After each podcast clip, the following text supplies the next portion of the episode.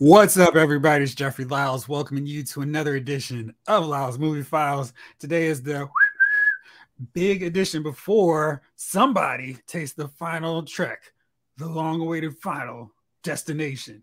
Hopefully it doesn't end like the kids in Final Destination. But it's a long march down the aisle for my one and only co-host, little bro, Jason Lyles. What's up, Joe? Yeah, we're it'll flip over one way. Yeah. One way. Hey, guy, how you doing? Outstanding.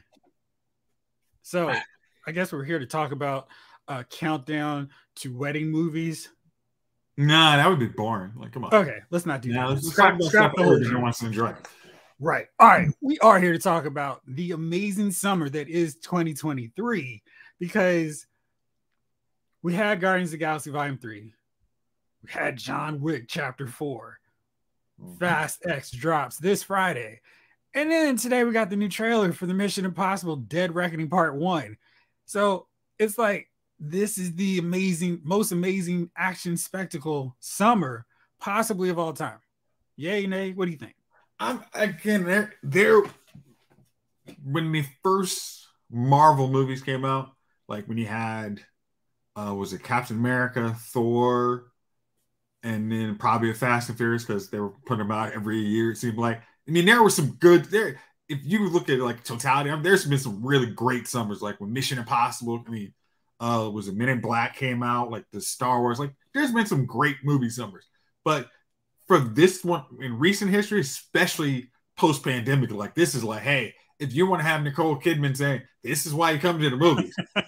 Yeah, this is why I can mean, like, since, I mean, we've basically been on a great run since Top Gun Maverick.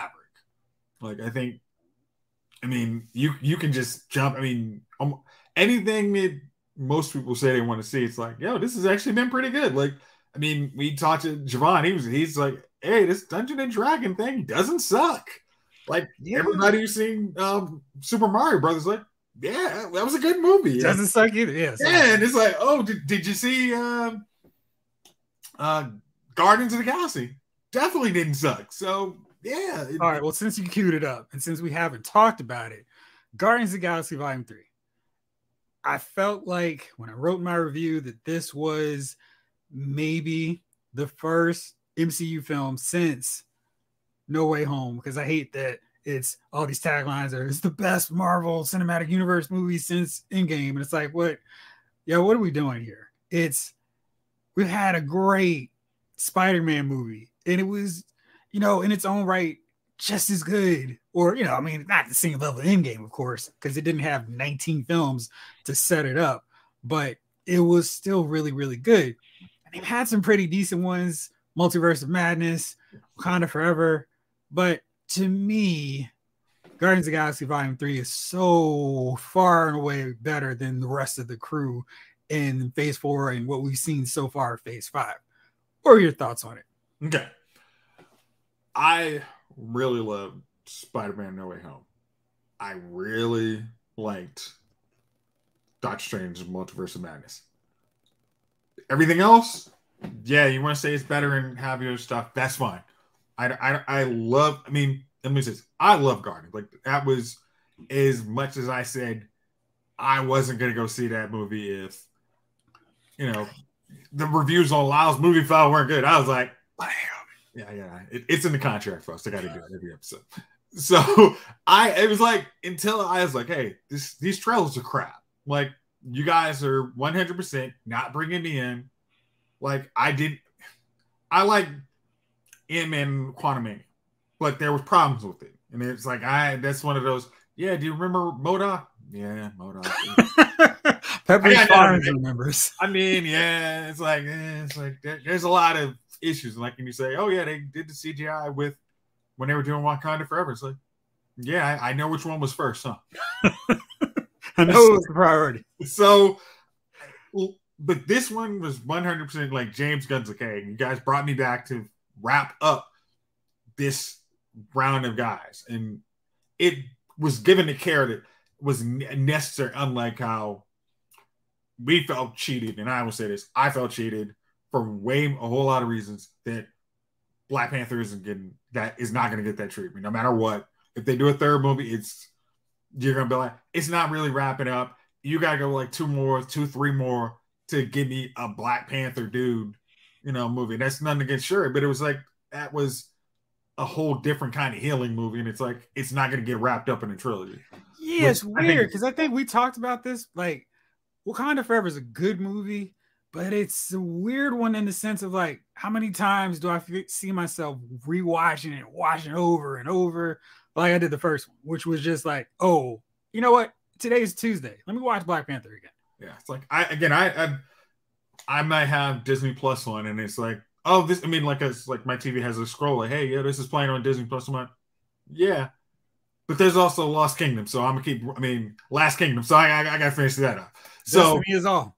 I mean, so I'm not clamoring to watch it. And it's like when you, if you were trying to pitch that Black Panther 3, it's like, all right, it made this amount of money. And it's like, okay, we've seen what happens when we go past 3 on these movies and not these giant overarching movies. It doesn't, I mean, the return's not great. I mean, maybe I'm overestimating Love and Thunder, but I don't think I am. Like, so. Let me ask you this question. I wrote, because, you know, I didn't like Peacemaker at all, but I really, really love the Suicide Squad. I thought what James Gunn did there was fantastic. And it's fantastic because I thought the Suicide Squad was, I hated Peacemaker. I felt like it was way too over the top, too, oh, I'm going to do everything. And I felt like he needed somebody to rein him in. And I was like, gosh, is the whole DC universe going to be like Peacemaker? Because if so, I'm not excited about it at all. And then after watching Guardians, I'm like, well, sheesh. I mean, he was saying, I'm not gonna make Superman like he did Suicide Squad. And I was like, we'll see. And after watching Guardians, it's like, man, I don't know if Marvel and Disney are going to really feel the loss of James Gunn not being in their universe anymore and working for the distinguished competition. What do you think? Well, I don't, since they are now in control. And reading that the new animated Superman movie is going to be a rated R movie, I'm like, I remember watching it was at Justice League Dark, and they came out with that crap. Which one are we talking about? Because Justice League Dark was fine. No, we're talking about Apocalypse War. It's like that was like, yeah, I don't want to see another movie where it's like you got just extra crap. I don't even want to go into. We're just killing off good characters for no reason. It's like, oh, we're just gonna kill them and then wrap them up. Like, yeah, that's cool. Like, and it was like, oh yeah, we need a new Flashpoint. Yeah, we do, because that was complete s.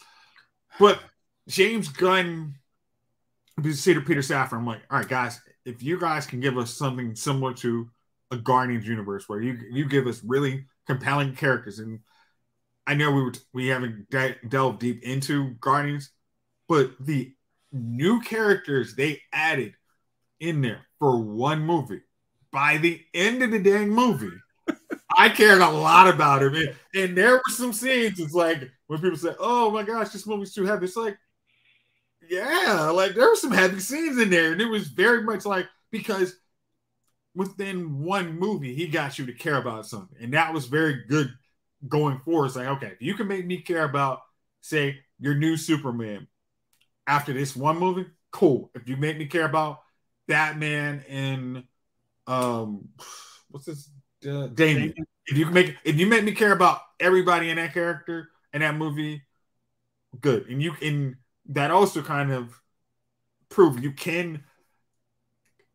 You can cram in characters as long as your other characters are really good, and you can build them too. Because it's like, hey, you already established these guys, and they're gonna not do anything weird. They're gonna just give you everything you want. So as long as you enjoy these characters, you're going to love this movie. And I think that was the good thing about Guardians. Like, you felt everything in there. And it was like, by the end of it, it was like, man, I wish they'd get rid of these allergies in here. Man, I don't know what's going on. It's really heavy and my throat was getting all sore. I don't know what. I mean, it's like you went to a different movie theater. I had the same problem. I was like, they really got to work on the filtration of these theaters. COVID, I mean, I thought COVID got rid of this problem. Like, my eyes are just watering. I don't understand it. But yeah, it was, I love that movie. I just felt like, I think what's happened, we're seeing so much of the MCU directors, screenwriters, going away from what worked to we got to do a new thing, make it all new, all fresh, all exciting. It's like, I mean, it worked for 20 movies or 21 movies. Do we need to shake things up? I mean, you know, they're still making billion-dollar movies here. So again, there's a point where you got to ignore what critics say and give the audience what they want. Because critics are always going to complain. Like, they're going to always blah, blah, blah. It's more derivative things. And that's why they can pounce on a movie like Ant-Man and Wasp. Like, yes, all it is CGI and absolutely nothing in it. Yes, we finally got it. And you got people like, all right, you got me on this one. And it's hard to defend. But this one, you're like, hey, I can show you after watching Guardians 1, Guardians 2, you get exactly what you want out of Guardians 3, and you're gonna be like, what's going on? Ooh, yeah, that was okay. And it made you want to see more, as opposed to Thor Love and Thunder, which was like, I'm gonna need a new director and a new writer to fix this film, because Thor in Endgame, Thor in Infinity War was in a great place, and the Thor in Love and Thunder was just, he was so far left field, out of pocket, that it was like, I have no interest in watching that again. The bleeding goats with him fawning over Jane and him kind of trying to, I'm sorry, I'm enjoying her. I didn't mean it. It's like, none of that. We're good. Yeah. I don't need to trace it. I mean, the weird thing is, like, after watching that, it's like how Guardians didn't even touch Thor, didn't mention him at all. I'm just going with, once again, the assumption that that was all Korg's story. And none of that actually happened. It was all a lie. It was all a lie. So Korg could tell his kids he knew that, you know, he knew the god, the demigod of thunder, you know, and that's what I'm going with. And if you go with that, it's like, okay, can you really take good criticism? This movie was silly. It is not good. Yeah, like, I don't care what it grossed. It was. It doesn't need a rewatch. It's just kind of there. I think every fork and road decision Taika could have chosen, he chose the wrong way. And it's like, okay, well, we can help you because you don't know what you're doing here. I think with Ragnarok, Thor and his trilogy needed a shaking up to kind of get him from not being so stoic to, hey, Thor can be a fun character. And then with Infinity War, we got to see the comic book Calvary character who is saving the day. No worry, Avengers. Y'all are getting your butts kicked. I'm here. I'm going to take care of this threat. And we're good. Mm-hmm. And then the fact that he didn't save the day gave him all this tragic pathos and kind of led him to him letting himself go in Endgame, which also was a natural, easy progression to follow. I know some people don't like overweight Thor, but I felt like it made sense in this case because he got 5 years of hopelessness where he's just like, I've lost everything. Right. I mean, I just say that they're no hero. Let's just say conservatively, like 15,000 years. He hasn't lost battles for real. Yeah, I mean, he had an undefeated track record, and his one loss was the biggest loss, and all he had to do was think about it for 5 years. So he let himself go. It's a long-term depression. It's COVID. He's lost again. At that point, Thor lost everybody he's loved. And he's like all the Warriors 3, his mom, his dad. I mean, hell, he even lost Loki. He's like, so he's lost everything. So he's like, wow. I mean, and my best friend. Like, yeah, it's like when he actually gives the recitation of all he'd lost, he's like, oh, yeah. And because I didn't do what needed to be done, half the population of the whole galaxy died. Yeah, I'm allowed to be in my feelings. I mean, you got your problems, but my problems are real. Right. So we got all that. And then I was like, what the heck y'all doing? But anyhow, Guardians was so good because I felt like this felt like a way more focused MCU film. Wasn't concerned with setting anything up. It was just here, we're focusing on the Guardians. And I don't know. I feel like I want to get that connection, that thread, that Thanos. Oh, really? These guys are coming for me? Courting death by fighting these cats? Bring it on. We still don't have that yet. In the tease of the multiverse, I don't feel has been as effective. I was talking to Gunner earlier today, and we're talking about kind of what the deal is with phase 4 and 5 so far. And I think the issue if you'll indulge me for a second, is the fact that there were lots of different, dare I say, more interesting ways they could have gone with 4 and 5.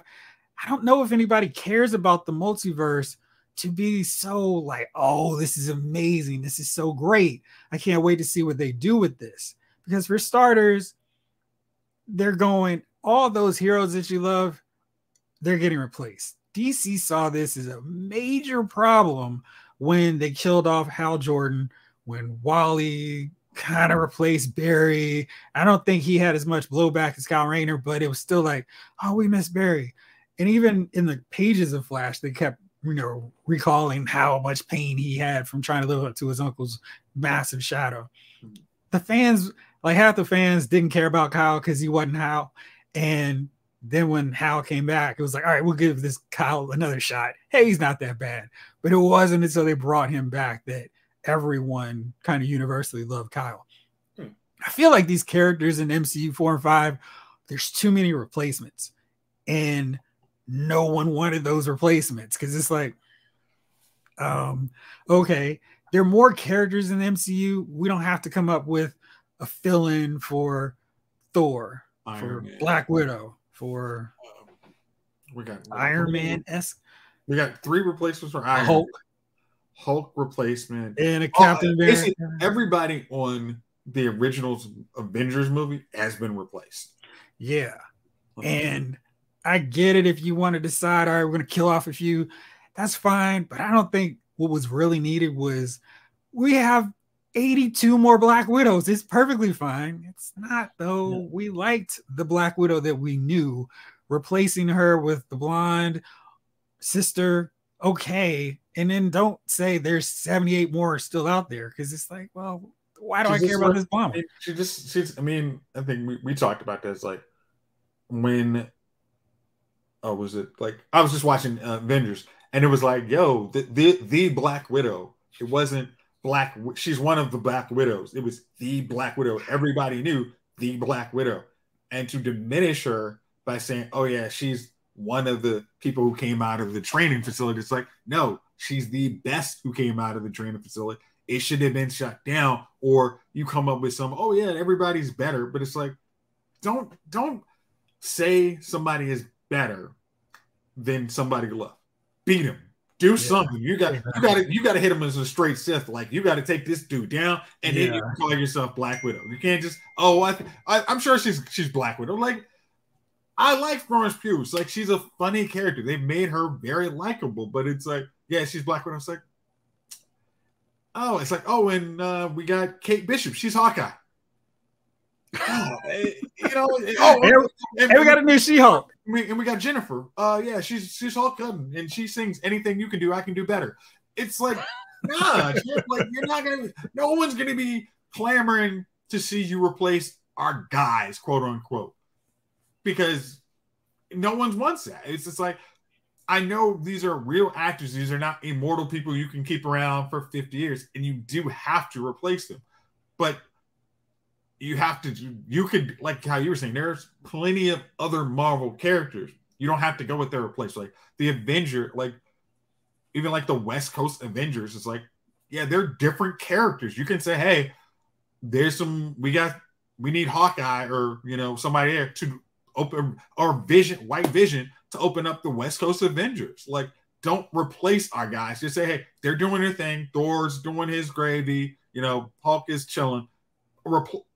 But we're the world threat is over here in San Francisco versus in New York, and I think a lot more people would have embraced Phase 4.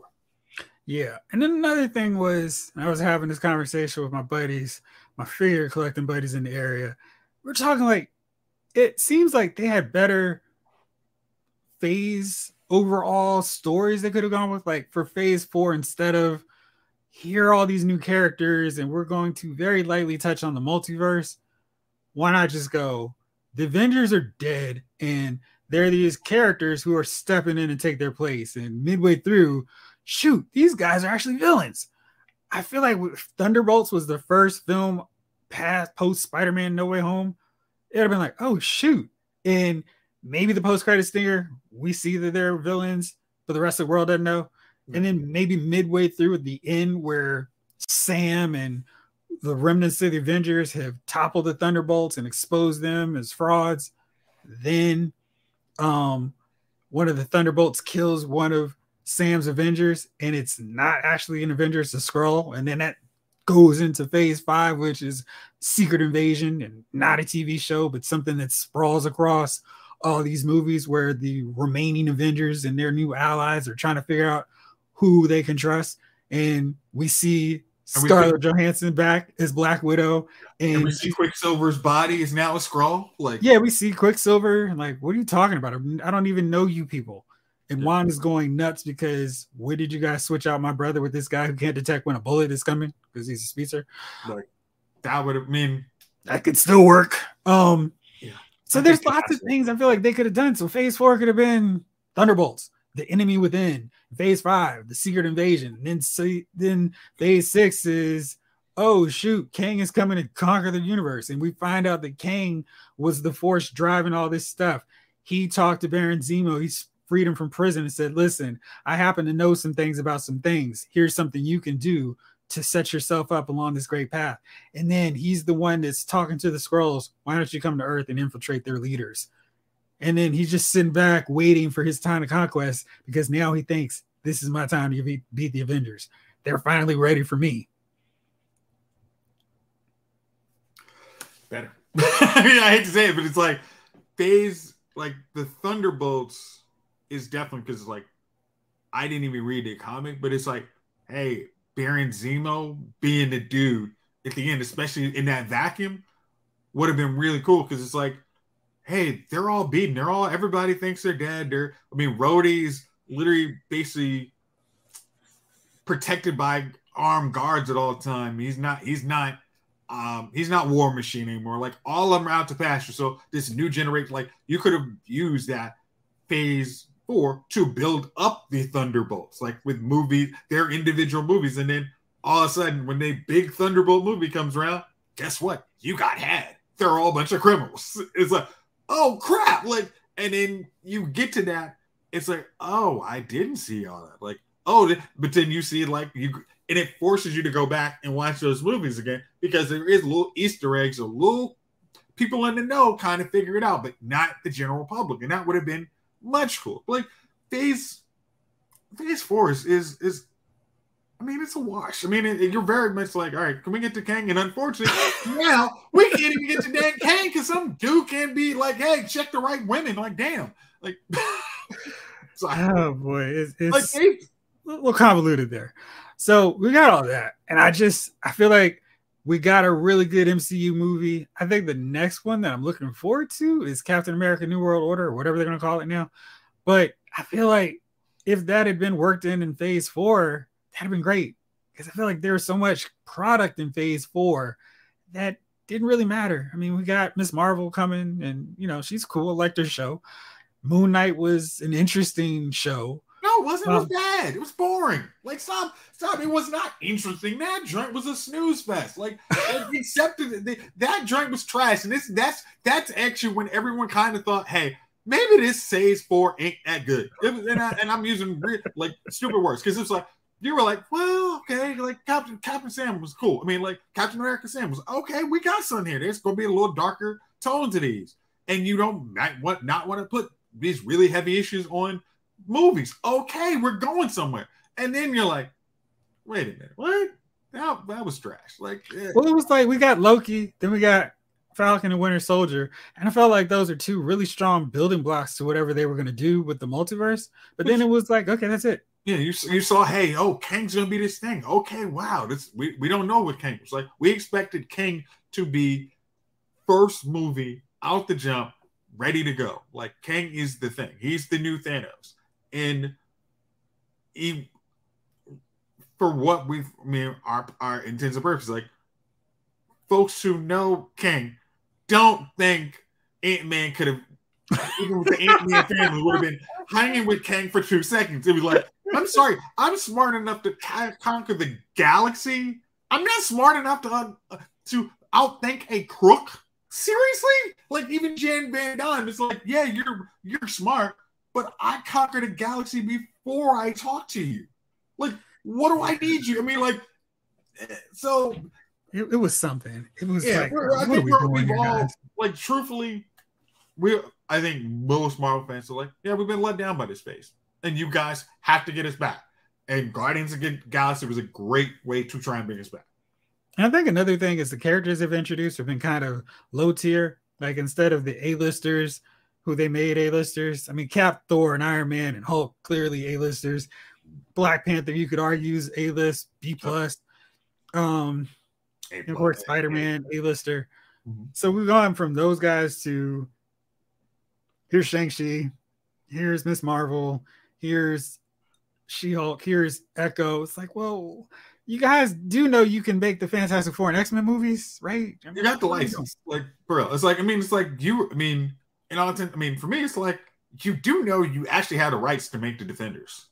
Like, you don't have to actually wait. Like, you literally, like, they're on Netflix. You bought them. Like, you don't have to hide the ball and say, oh, it's like you could have literally jumped right back in there and say, hey, we got them. Y'all want to see them? We got Disney Plus, where we have a little more adult content, like. And people would have been game for it. Like, none of the actors who people loved said, you know, I never want to do a Marvel movie. Oh, I mean, Kristen Ritter was on, like, a podcast. Like, I'd be back in Jessica Jones in like 2 seconds. Of course, she probably is, but it's like you didn't need to waste time on characters. It's like, oh wow, they're interesting. Like, I mean, it's like, and not even taking like someone to critique something, but it's like, yeah, they're C level and. They're not making fetch happen. I mean, it's just they got to work on it. Yeah, like I think they could have gotten away with just doing a Young Avengers movie, and we could have pieced together what happened from Young Avengers. I don't think we need to spend any time developing this future generation of younger Avengers. And I also feel like there's other characters who are still around that we would be interested in.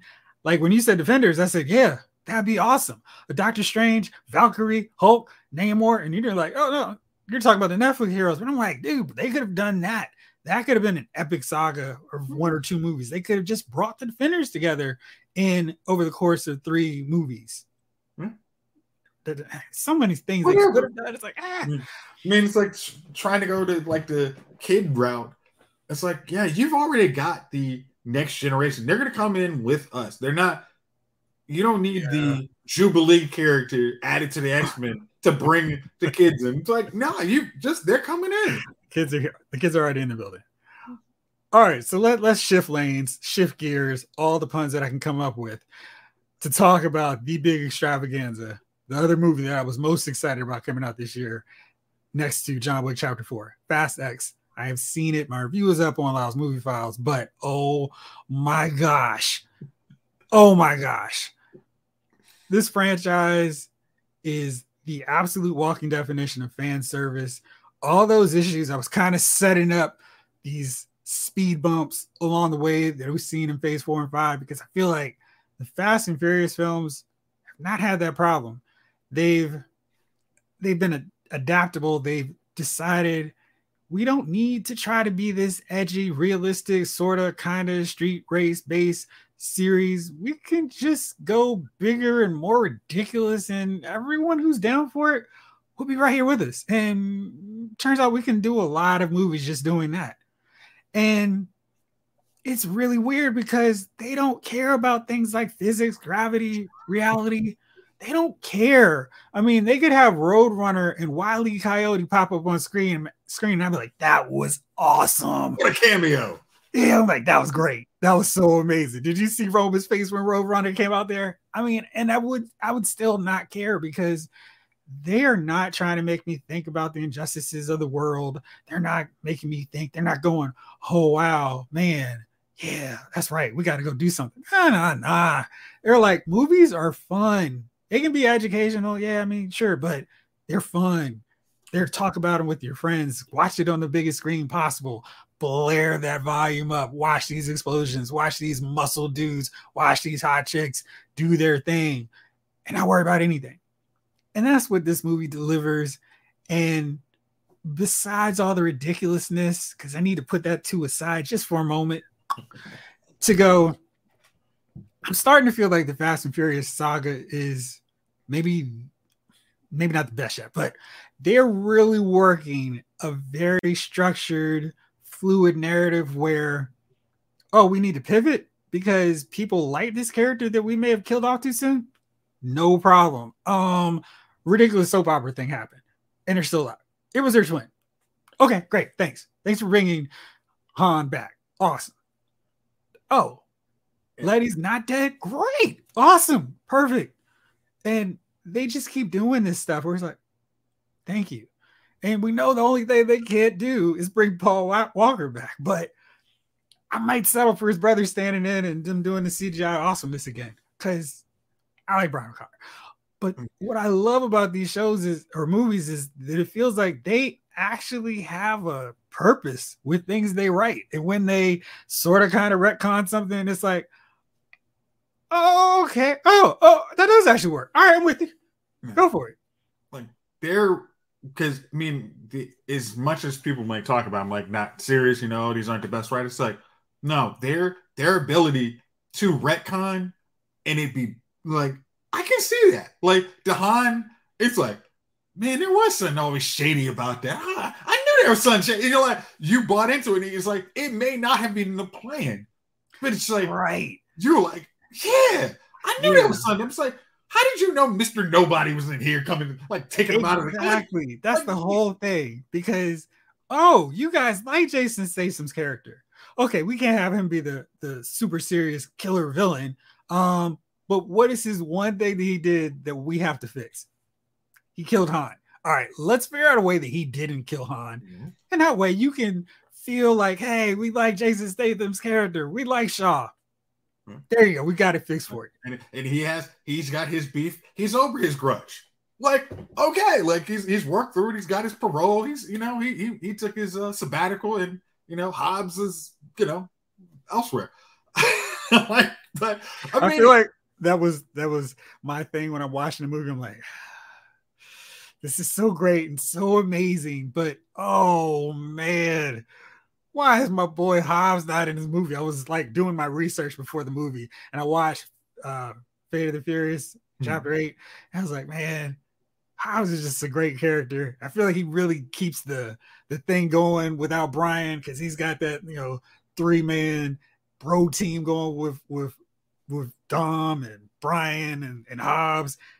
Brian off pocket. It's like, oh man, where's Hobbs?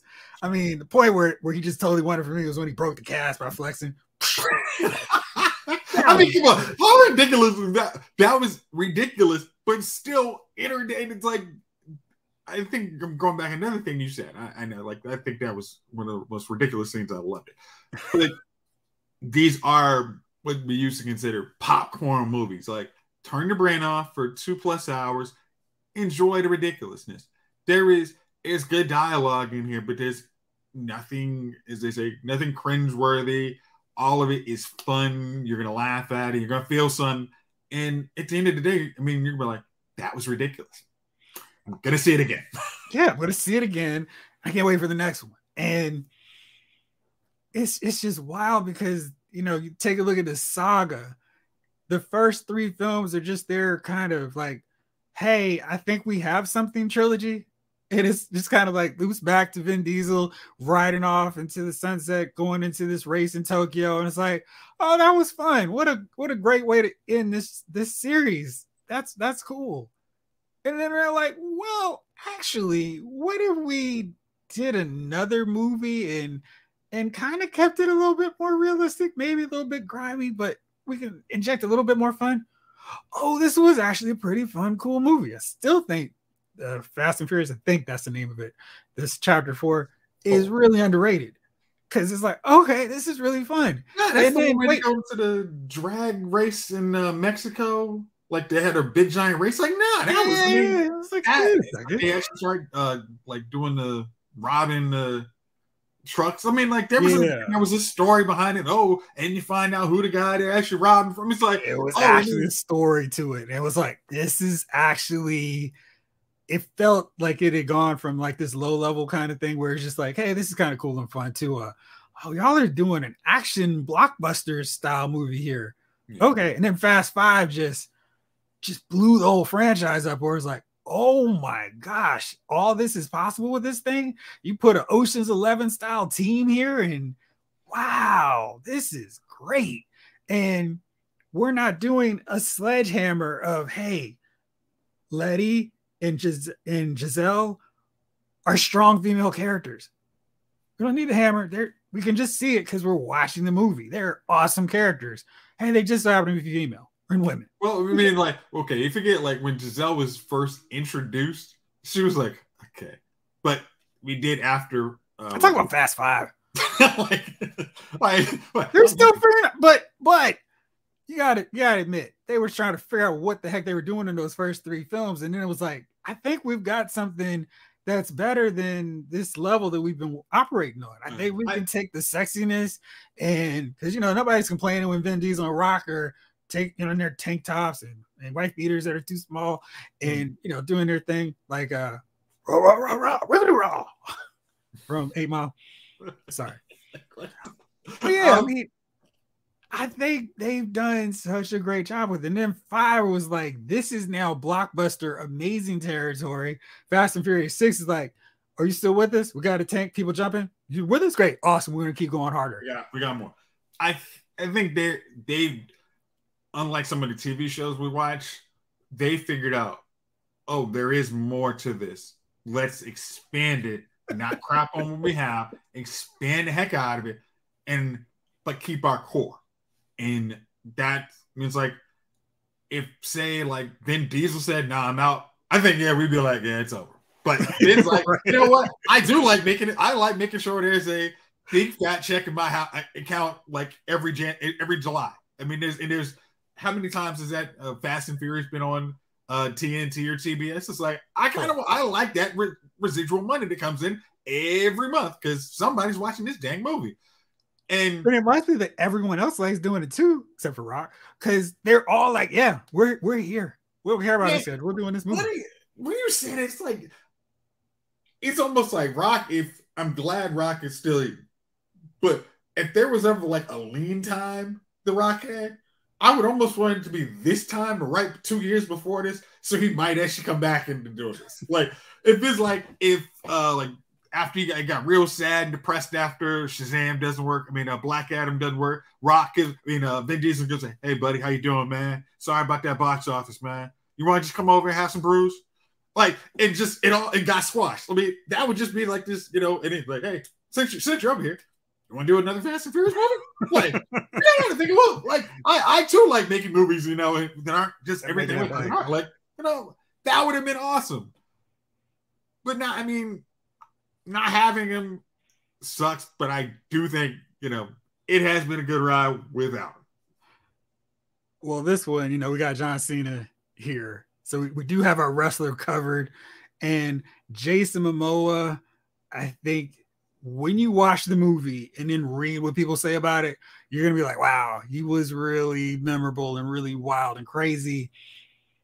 When I think about Fast and Furious, when you think about it, who are your top 3 villains in the saga so far? Definitely Luke Evans. Owen Shaw. Braga. Braga from 4? Mm-hmm. Okay. Braga has some length to it. And I'm trying to think. I'm always preferential to Miami, so I'm going to go with my man from Tokyo. Too Fast, Too Furious. Cole Hauser? Yeah, because Charlize Theron, like, the guy it's like, they kind of punked him so quick. I don't think they've ever given her that. Like, she's good, but it's like they keep coming out with the saw for her. Really, like they came out like you came out with what is Natalie's name? Ramsey. It's like they made her counterpart so quick, and then Johnny was like, you didn't even let her kind of like get. She's got God's eye, and she's wrecking havoc. It's like, no, Ramsey's right here. It's like, come on, let her do stuff. Like, but when she did kill Dom's baby mama, that was kind of dark there. But how Letty is taking Dom's kid in is just a thing of beauty. You know what I think is also interesting is they've made this saga have consequences. Like, yeah, there's some impossible cheat deaths we see in every movie, but there have been characters that we care about that have been killed along the way. With Giselle, we've seen who else? Matt Schultz's character get killed off. Take care, you know, Fast Five. Geez, old boy in the first one. Let's see, who else? I mean, of course, we thought Han was gone, but there have been lots of characters that we've kind of been invested in along the way who've been killed. So it kind of gives us just enough, like, well, maybe this person won't be around for this one. Like, what was it? Dom's buddy from the first one, when he dies in Fast Five, you're like, oh, dang, man, I didn't expect that. Like, that's what I was talking about. Yeah, okay. Let me see here. Let me see if I can pull it up. Okay. Jesse was the guy who got killed. And Vince. Right. Vince was the one I was talking about. Yeah. Because it's like, oh, wow. It's like, he brought him back. And it was like, oh, I'm a reformed man. Hey, Dom, you know, I'm out here in Brazil, man. I'm living a, you know, I'm a changed man. But, you know, if there's an opportunity, and then you're like, oh, man. He's like, he's not just tripping on the buster anymore. He's down. But it's like, right. And he's like, man, they bring the big pile of cash. Like, that sucked, man. But, so my top villains in this thing have to start off with Owen Shaw, because I just thought having the mirror image of the crew was awesome, and you know, they stay in the fight. Yeah, they stay in there a long time with him, going back and forth, and the heel turn, the unexpected heel turn, kind of seals us, like, yes. And then we got that tag team battle royal in a plane. I mean, the wrestling moves. I mean, it's like, yes, this, I don't care what else y'all do. That's still my favorite of the bunch, just because there's so much ridiculousness in it. But I love the ridiculousness. I'm all here for it. My guy, Reyes from Fast Five. He was really good too, because he had a nice sleazy element. Come here, let me give you a little pat here. He was really good, nice and sleazy. I like Deckard because it was like, dude, you killed Han. You're a bastard. And I think, but because they've redeemed him, I got to take Deckard off the list. I can keep Owen there because Owen was like awesome. But I think now I got to add Jason Momoa's character, Dante, on there, because he literally wants to make everything burn. And he's wild, man. He is the Heath Ledger Joker that this series has never had, where it's like, what is he doing this scene? This is bizarre. Oh, man, that's really creepy. That's weird. That is, dude, what are you doing? The whole time he's on screen, and it's just like, wow, he is really just a totally different force of any other character we've seen throughout 10 films already. I think, I mean, like, I wasn't fortunate to get the call to go see this one. But even just seeing, like, the trailer. You were planning things. I don't want you to get in trouble for being away for 4 hours. There's probably truth to that. But there's truth to it. Trust me. But even just like seeing the trailer, they gave him a compelling backstory. Like, here's why I'm about to do what I'm about to do. And you're like, okay, I got buy-in right there. And if you just follow the plan, like how ridiculous these guys are when they're just doing their thing. If you have another counter to that, like, oh, my purpose is to stop you guys from doing, or show you the consequences of all the stuff you do. It's like, that seems like it's going to be a fun movie to me. It is. And this one is the first one in the whole deal that has a cliffhanger. And it was like, I mean, I clearly knew I had been watching the movie for a while, but when it was like, oh, I don't think they have another half hour to wrap everything up. It was like, I knew what you're doing here. I was like, darn it, when is this next movie coming out already? Okay. Let me ask an easy question. Is a cliffhanger for this one better than Matrix? Matrix. I'm not even sure what your movie was, but yes. Oh, it's Matrix 2 to 3. That's the few one. I mean, like, I I don't think of Empire Strikes Back as almost having a cliffhanger. It's just there's more story to come, guys. Yeah, that's how I felt with it too. Like it was, I know I read that some people hated the fact that it didn't have an ending, but I was like, it does have an ending. It's Luke has to finish becoming a Jedi. They're gonna go find Han and track down, Jabba and take care of him, and probably have to keep avoiding Darth Vader. What's gonna happen now that Luke found out that Darth Vader's his father? Oops, spoiler. But I didn't feel like it was. I didn't feel like, oh no, this is the end of the movie for real. Hey, who are these people who hated that ending? Well, Josh Whedon's one of them. Who matters? Says that's the problem. Yeah. I didn't ask somebody who's aggressive to everybody in the world.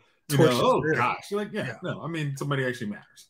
Yeah. Like, so I feel like this one is really good, and not to just borrow on all the great sequels like Dark Knight and Empire Strikes Back, but I thought this one did a really good job of splitting them off. Luke is off learning to be a Jedi, and Han and Leia and Chewie and 3PO are off, and they're meeting new characters.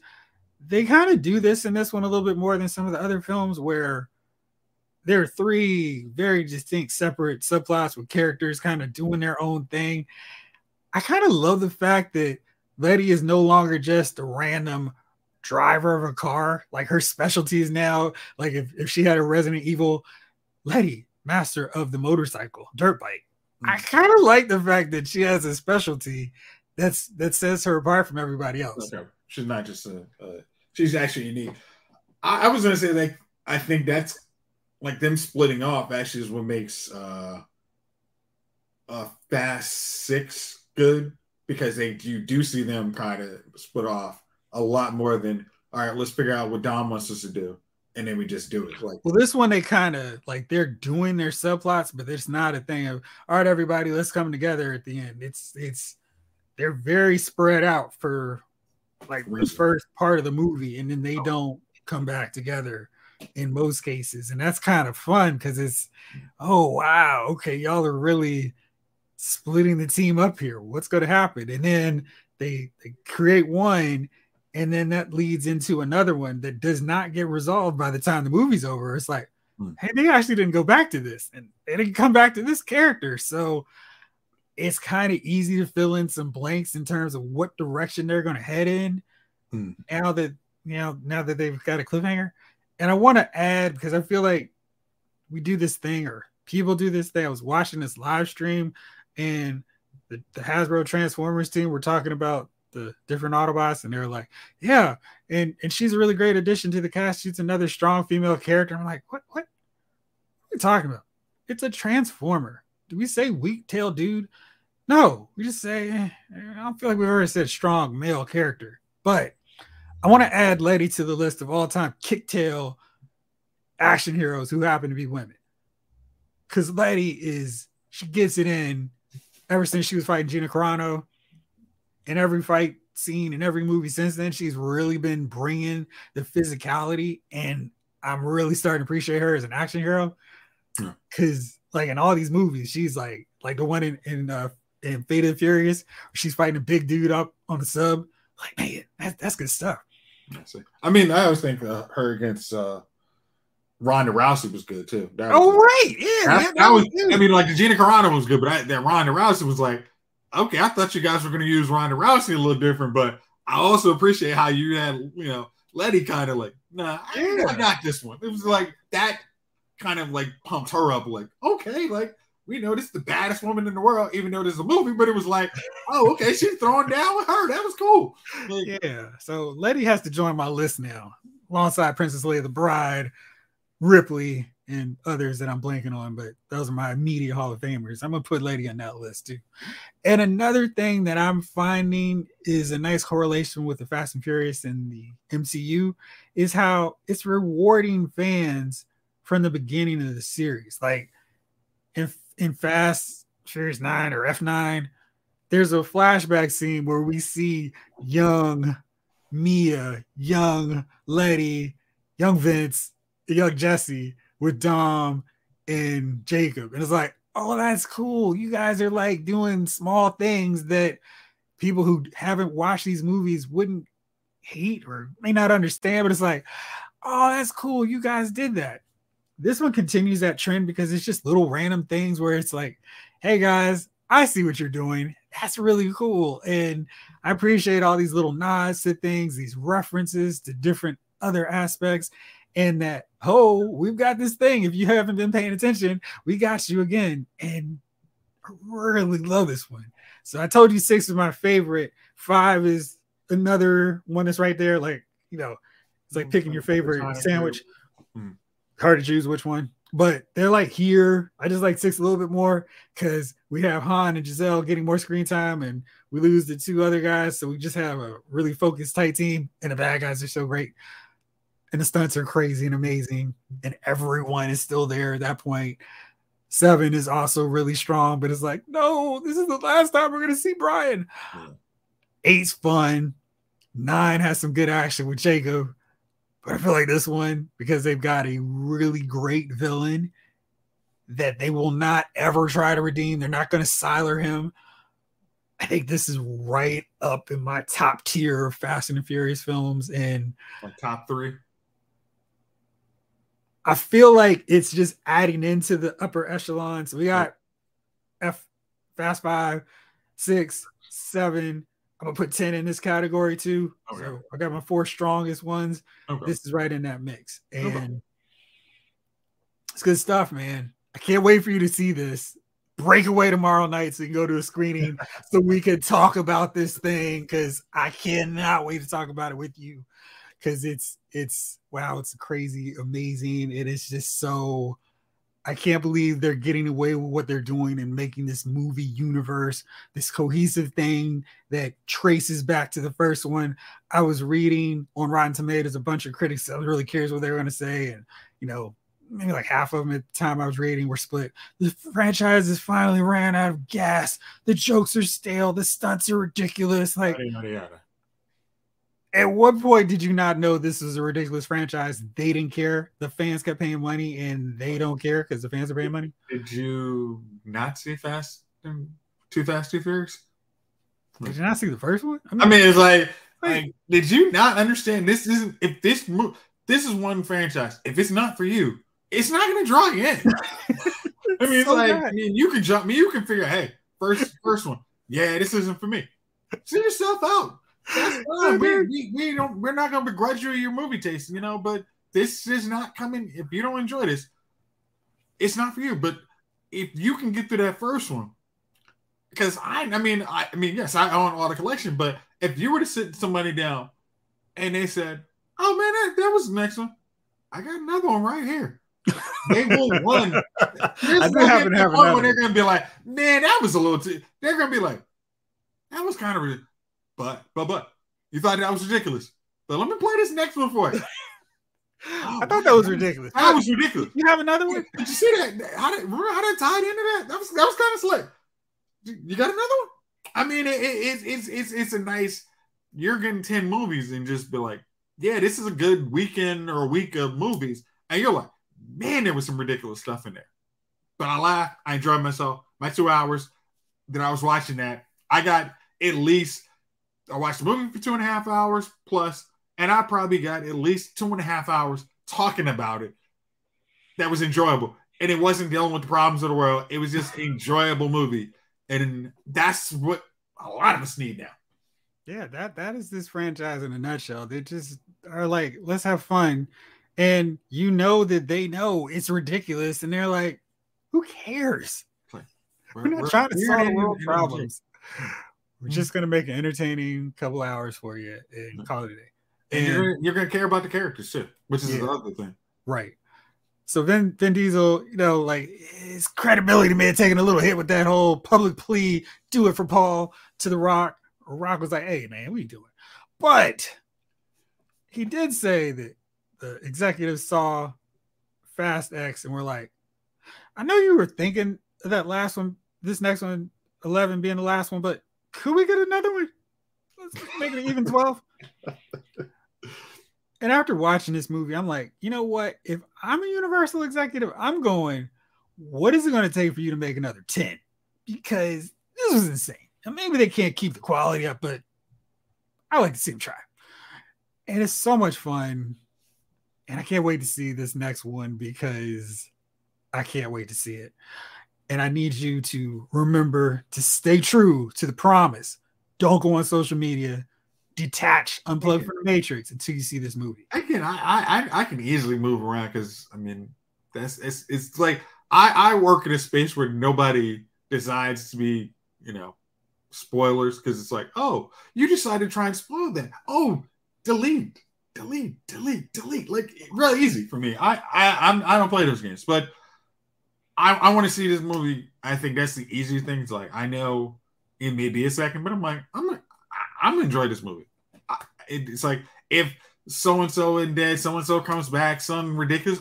I'm still down for it. That's the great thing about these movies. It's like I'm good. So yeah, I feel like you're definitely not gonna be like, oh man, I can't believe they did that.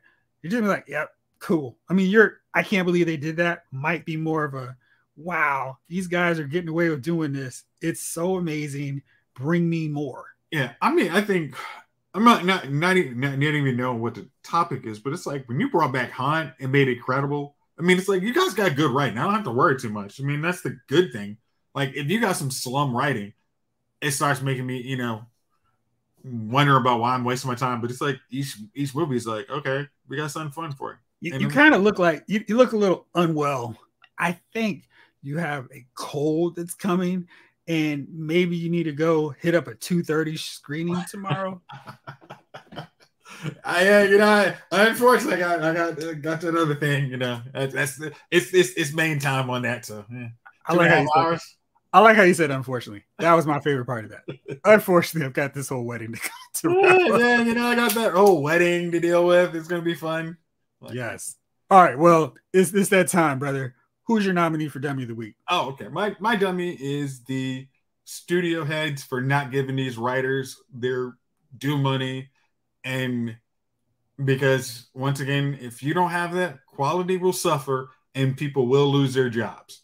See Heroes, because Heroes, How I Met Your Mother, Smallville Season 7. Like, a whole lot of these shows, it's like, and I know there was another show that literally was like, we ended after that season because it was so bad. We could not wrap it the right way. And shows you think are money and great are going to be lost, and you're going to lose yourself more revenue in the long run in terms of digital ads, streaming revenue, subscribe. I mean, and a lot of these things that are making people subscribe to your streaming network are going to get cut. I mean, it's like, because people are going to be like, oh yeah, like Heroes. Yeah, this is crap. I'm not coming back to this. Oh, How I Met Your Mother. Barney's the main character of this dang show. Yeah, I'm out.